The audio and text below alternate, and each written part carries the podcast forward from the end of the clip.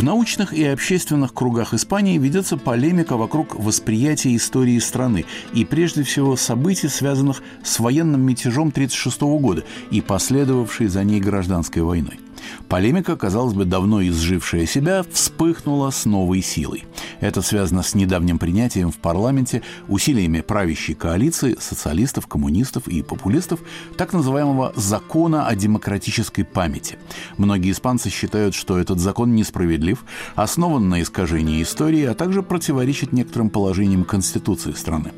Рассказывает наш мадридский автор Виктор Черецкий.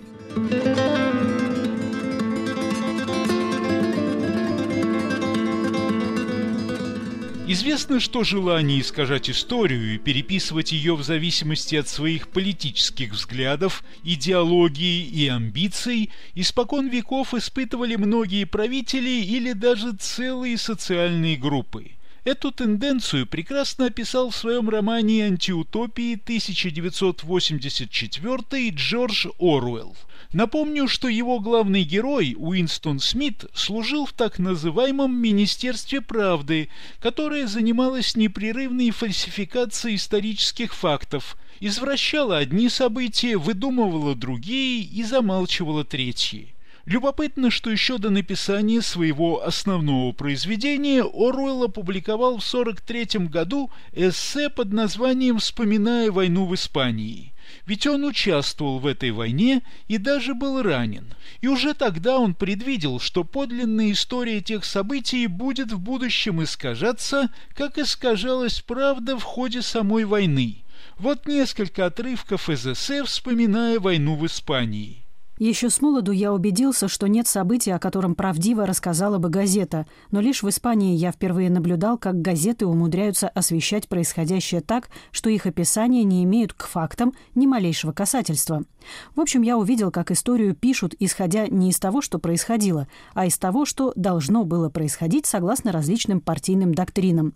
Меня пугают подобные вещи, потому что нередко они заставляют думать, что в современном мире вообще исчезло понятие объективной истины – кто поручится, что подобного рода или сходная ложь в конце концов не проникнет в историю? И как будет восстановлена подлинная история Испанской войны? Во всяком случае, какую-то историю напишут, а когда уйдут все воевавшие, эта история станет общепринятой. И значит, если смотреть на вещи реально, ложь с неизбежностью приобретает статус правды – Правящая клика определяет не только будущее, но и прошлое. Если она заявляет, что такого-то события никогда не было, значит, его не было. Если думает, что дважды два – пять, значит, так и есть. Реальность подобной перспективы страшит меня больше, чем бомбы.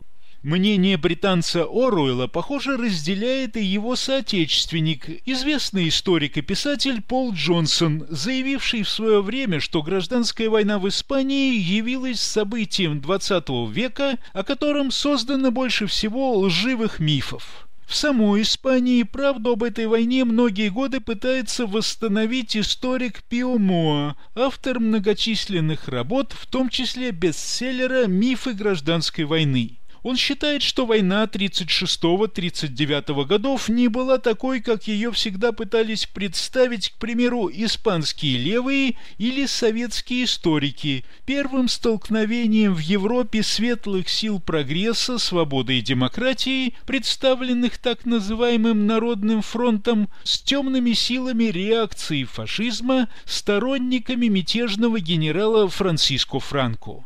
И это хотя бы потому, что правительство Народного фронта, против которого восстали военные, по словам Мо, не имело ничего общего ни со свободой, ни с демократией. Пио Моа. Существует версия, в соответствии с которой гражданская война являлась столкновением между демократами и фашистами-реакционерами. И здесь стоит лишь взглянуть, из кого состоял Народный фронт, чтобы убедиться, разговор о его приверженности идеалам демократических свобод – один из мифов той эпохи. Народный фронт входили революционеры-марксисты, социалисты, отличавшиеся особым радикализмом, коммунисты, сталинисты и троцкисты. Их поддерживали анархисты, а также баскские и каталонские националисты, исповедовавшие теории своего этнического превосходства. Так что демократов там практически не было. Выборы февраля 1936 года, в результате которых Народный фронт пришел к власти, проходили в атмосфере насилия, а их результаты были сфальсифицированы, что доказано многочисленными документами и свидетельствами. Получив власть, Народный фронт стал разрушать существовавшую демократическую законность с целью установить диктатуру пролетариата. С февраля по июль, до того, как разразилась гражданская война, в стране были убиты сотни людей, были сожжены десятки церквей и монастырей, повсеместно революционерами совершались грабежи и налеты на штаб-квартиры оппозиционных партий. Дело дошло до того, что активисты соцпартии и полицейские, находившиеся на службе Народного фронта, застрелили лидера демократической парламентской оппозиции Хосе Кальво Сателло. Разумеется, восставшие военные тоже не были демократами, да и не считали себя таковыми. Они лишь утверждали, что борются за единство Испании в поддержку традиционных для Испании христианских ценностей и частной собственности. Пиомо сожалеет, что нынешнее правительство Испании идеализирует Народный фронт. Историк напоминает, что главным опекуном, вдохновителем и советником этого фронта был никто иной, как Сталин. Огромный портрет отца народов был вывешен в центре Мадрида, здравицы в его честь звучали повсеместно. Ну а присланные им советские эмиссары командовали и на фронте, и в тылу. Считать Сталина приверженцем и защитником свободы и демократии – абсурд, отмечает историк.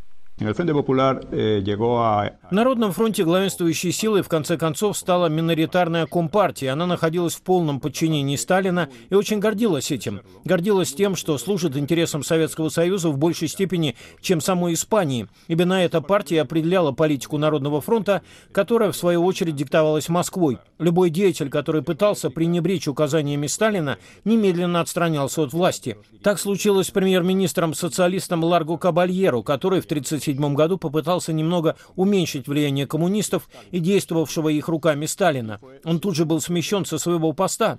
Очевидно, что все разговоры о том, что коммунисты стоящие за ними сам Сталин защищали свободу и демократию, представляются сегодня абсолютно дикими. Удивительно, что до сих пор многие верят в подобный миф, хотя он был создан советской пропагандой много лет назад. Как известно, она называла Сталина отцом народов, знаменосцем свободы и так далее.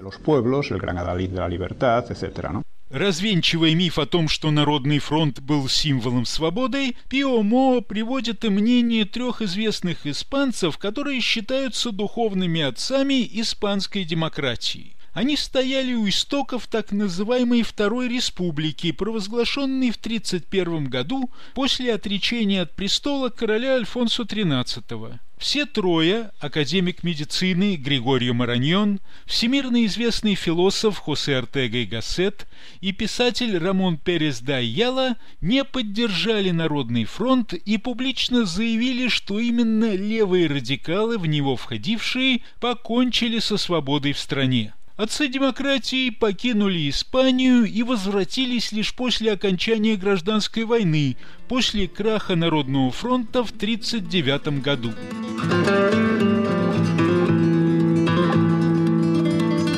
На волнах Радио Свобода в выпуске «Поверх барьеров» передача «Издержки испанского закона о демократической памяти», рассказывает Виктор Черецкий.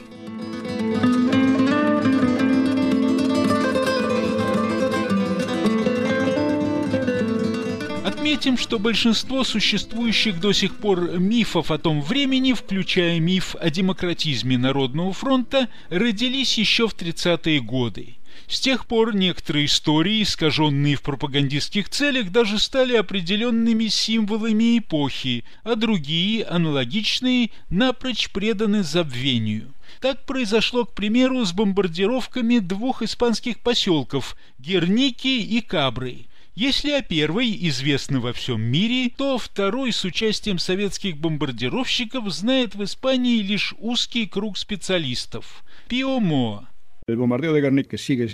О бомбардировке Герники лгали и продолжают лгать. Этой теме я посвятил отдельную главу в книге «Мифы гражданской войны». Бомбардировка была использована Народным фронтом для обвинения своих противников в варварстве и даже геноциде. Утверждалось, что нападению подвергся мирный поселок, не имевший военного значения. На деле он имел огромное значение. Герника являлась важнейшим узлом связи, перекрестком дорог, по которым постоянно двигались войска Народного фронта. К тому же в поселке находились три военных завода и три батальона войск, гарнизон в 2000 человек. Утверждалось также, что день 26 апреля 1937 года был выбран для бомбардировки не случайно, чтобы жертв было побольше, поскольку в поселок для участия в ярмарке якобы съезжались местные крестьяне. В действительности никакой ярмарки не было. Ее отменили как раз из-за возможного налета. Еще один ложный тезис. Атака производилась, чтобы уничтожить баскские национальные символы, дуб, напоминающий об автономных правах, и дом собраний местных общин – но в действительности эти объекты целью не являлись и не пострадали. Непосредственно бомбардировке подверглись лишь 18% зданий поселка. Тем не менее, было разрушено, сгорело более 70%. Огонь распространился лишь из-за того, что пожарные явно не проявили должного рвения, явились с опозданием в несколько часов, а затем уехали, не завершив своей работы, так что огонь бушевал всю ночь. Y además se fueron sin extinguir el fuego, que prosiguió durante la noche. Между тем миф был сложен и вокруг виновников трагедии – до сих пор многие источники обвиняют во всем лично генерала Франка и командующего его Северной армией генерала Эмилио Мола. То ли они лишь санкционировали бомбардировку, то ли сами бросали бомбы в женщин и детей. На самом деле оба генерала узнали о Гернике из газет. Бомбардировка была инициативой начальника штаба немецкого, присланного на помощь Франка легиона Кондор подполковника Вольфрама фон Рихтгофена – Личность эта довольно известная. В годы Второй мировой войны в рядах Люфтваффе он дослужился до звания генерал-фельдмаршала авиации. Существует мнение, что помимо чисто военных целей немецкие летчики стремились отомстить за своего товарища, который попал в плен и был растерзан толпой сторонников Народного фронта. Сам Рихтгофен никогда не скрывал, что именно от него исходила инициатива направить на Гернику Юнкерсы и Хенкели. Он считал бомбардировку обоснованной, а тот факт, что заранее не информировал о своих планах франкистов, мотивировал тем, что последние слишком медленно принимали решения и сковывали его инициативой. Между тем объектом инсинуации стало и число погибших. До сих пор многие источники утверждают, что речь шла о горах трупов, о тысячах жертв. Как в действительности обстояло дело? Пиомоа. Число жертв, говорят, было огромным – 1650 человек или даже 3000. В одной из недавних работ, опубликованных в левой газете «Паис», говорилось о 6 тысячах, то есть о числе, превышающем количество жителей Герники, которое насчитывало всего 5 тысяч. На самом деле пострадали 126 человек. Эта цифра появилась благодаря детальным изысканиям историков Висенте Талона и Хесуса Салоса, которые выявили и перечислили поименно всех погибших. Так что, как мы видим, трагедия трагедия Герники окутана фальшивками, хотя сам факт этой трагедии, жертвами которой, помимо военных, стали и мирные жители, никто не отрицает. Он имел место.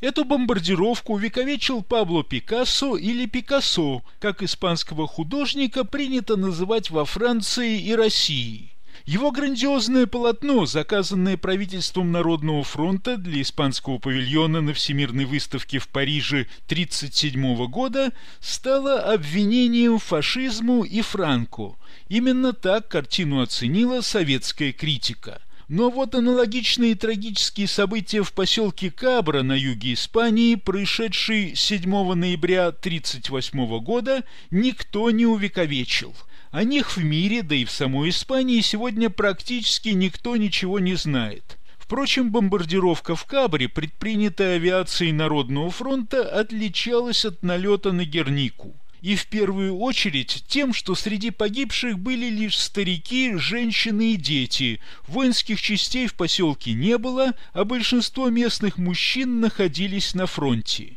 О Кабре рассказывает историк Хосе Мария Фернандес. Этой трагедии никто не посвятил живописных полотен, чтобы поведать об ужасах войны, смерти и разрушения. Смерть обрушилась с неба. 7 ноября 1938 года авиация Народного фронта совершила налет на Кабру, учинив подлинную бойню. Были убиты 109 человек. Городок находился далеко от фронта. В нем не было никаких войск, ни танков, ни пушек, ни зениток. За несколько дней до трагедии самолеты Народного фронта облетали Кабру, видимо, чтобы высмотреть объекты бомбардировки. Так что они прекрасно знали, на кого нападают и кого убивают. Франкистских войск не было даже поблизости. Они были задействованы на другом конце Испании, в битве на Эбро, имевшей стратегическое значение. Все произошло в 7.20 утра того злосчастного дня, когда жители Кабры даже не подозревали, что их ждет, а матери собирали детей в школу. Первая бомба упала как раз на католическое училище. Затем самолеты занялись местным рынком, где в это время было множество народа, торговок и домохозяек, делавших ежедневные покупки. Не обошли они и старую площадь, на которой по утрам собирались поденщицы в ожидании, что их наймут для сельхозработ. Бомбы упали в квартале Баро де ла Вилья, одном из самых бедных в Кабре. Здесь было больше всего жертв, поскольку рухнули все ветхие строения. Погибли 12 детей и только один солдат, находившийся в Кабре на побывке. Отметим, что бомбардировки городов, в том числе расположенных в глубоком тылу, в годы гражданской войны в Испании были делом постоянным. Этим занимались и Народный фронт, и франкисты. Народный фронт, к примеру, уже в первые дни войны бомбил Сеуту и Мелилью, Альхесирос и Тарифу, а впоследствии Альбасете, Уэску, Вальядолит, Гранаду, Толедо и так далее. Франкисты бомбили Бильбао, Мадрид, Барселону, Дурангу, Картахену, Аликанте, Валенсию, Хаэн. Но целью всякий раз было сломить сопротивление противника, поэтому объектами становились военные, хотя доставалось и мирным жителям. В случае с Каброй цели и объекты были иными. Хосе Мария Фернандес продолжает. В налете приняли участие три бомбардировщика Туполева СБ-2, которые в Испании назывались «Катюшки». Их закупили в Советском Союзе. Самолеты стартовали с аэродрома в провинции Мурсия и имели на борту 200-килограммовые бомбы. Жертвы не были случайными, хотя теперь кое-кто пытается оправдать их тем, что летчики якобы перепутали рынок с военным лагерем. Вероятно, это была одна из первых в мире бомбардировок исключительно гражданского населения – Речь не шла о так называемом сопутствующем ущербе, о гибели людей, случайно оказавшихся рядом с подвергшимся налету военным объектом. Бомбардировка осуществлялась с одной целью – убить как можно больше мирных граждан. Кроме того, в результате налета было ранено более 200 человек. Многих из них отправили в Кордову, где до января 1939 года умерло еще 29 человек. Чтобы оправдать подобные деяния, поначалу Народный фронт утверждал, что «Катюшки» пилотировались советскими летчиками, а они, понятное дело, Испанию знали плохо, вот и перепутали крестьянские повозки с танками, а рыночных торговок с солдатами. И это ложь. С низколетящих самолетов было прекрасно видно, на кого падают бомбы. Ну а за штурвалами сидели испанцы. Россиян в стране к этому времени уже не было. Они были отозваны на родину.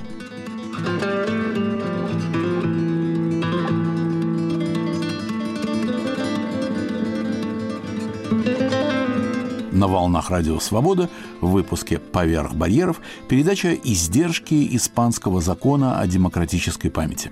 Рассказывает Виктор Черецкий.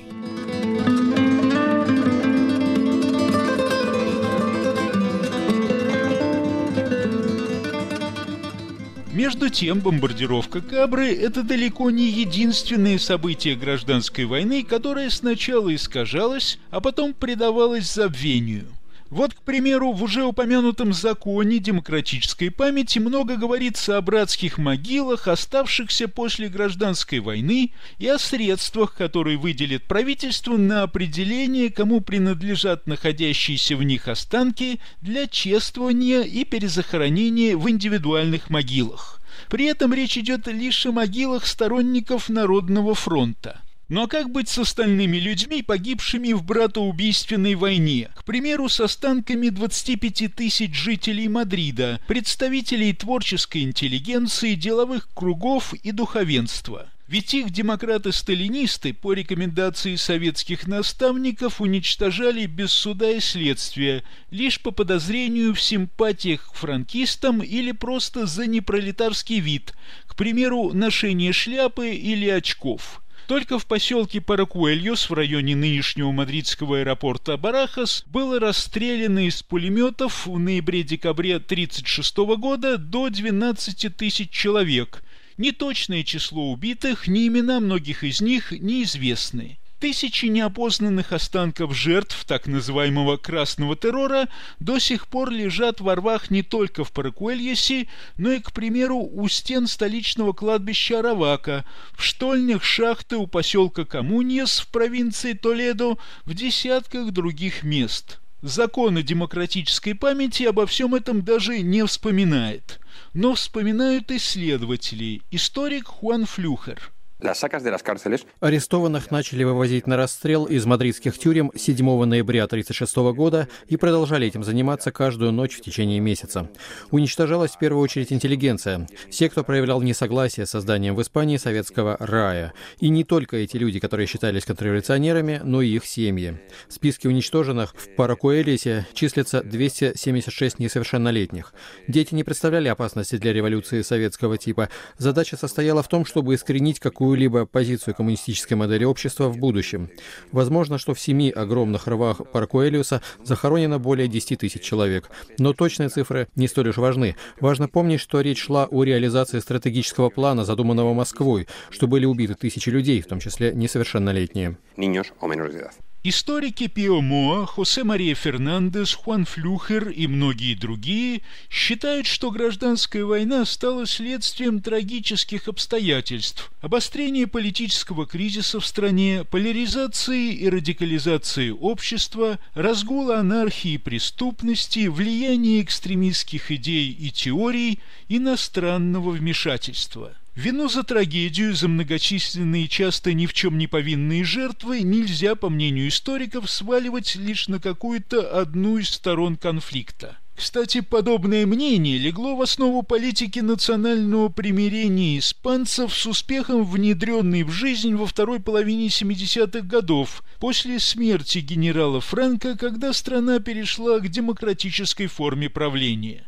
Этого мнения придерживается до сих пор и большинство испанцев, и те, чьи деды и прадеды защищали Народный фронт, и те, чьи предки поддерживали генералов. Но отныне, в соответствии с законом о демократической памяти, сторонников Франка предписано считать воплощением абсолютного зла, а Народный фронт – символом добра, справедливости, свободы и демократии. Новый закон фиксирует подобное понимание истории даже в школьных учебниках. Отсюда и недовольство им в широких кругах испанской общественности. Есть еще один, похоже, особо важный момент, который волнует испанцев. Ведь закон затрагивает вопрос индивидуальных свобод, свободы слова, печати, свободы выбора идеологии. Депутат парламента от оппозиции Иван Эспиноса –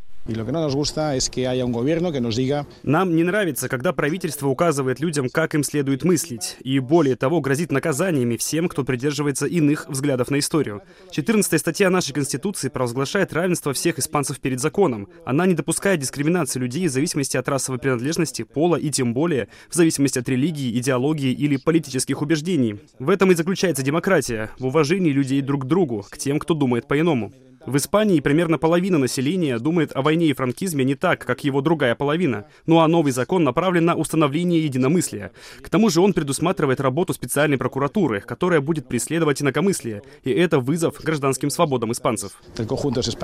Испанские острословы уже называют специальную прокуратуру, созданную для надзора за соблюдением нового закона по Оруэлу Министерством правды. Однако лицам, которые попадают в ее поле зрения, не до шуток. Ведь они могут быть оштрафованы на сумму до 140 тысяч евро. К примеру, подобный штраф уже грозит мэру Мадрида либералу Хосе Луису Мартинесу Альмейда – он позволил себе на открытии в столице памятника Испанскому легиону в связи с его столетием упомянуть имя основателя этого самого боеспособного подразделения испанской армии генерала Хосе Мильяна Астрая.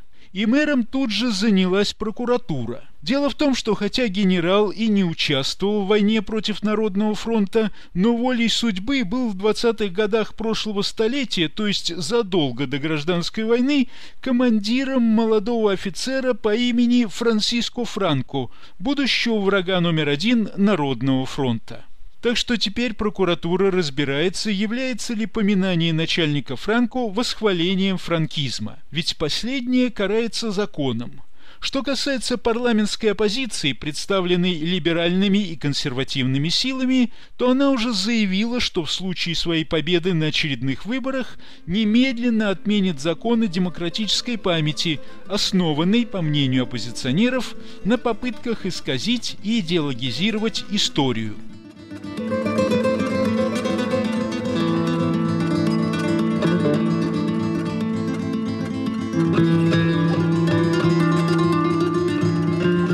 Об издержках испанского закона о демократической памяти рассказывал наш мадридский автор Виктор Черецкий. И на этом мы заканчиваем выпуск «Поверх барьеров».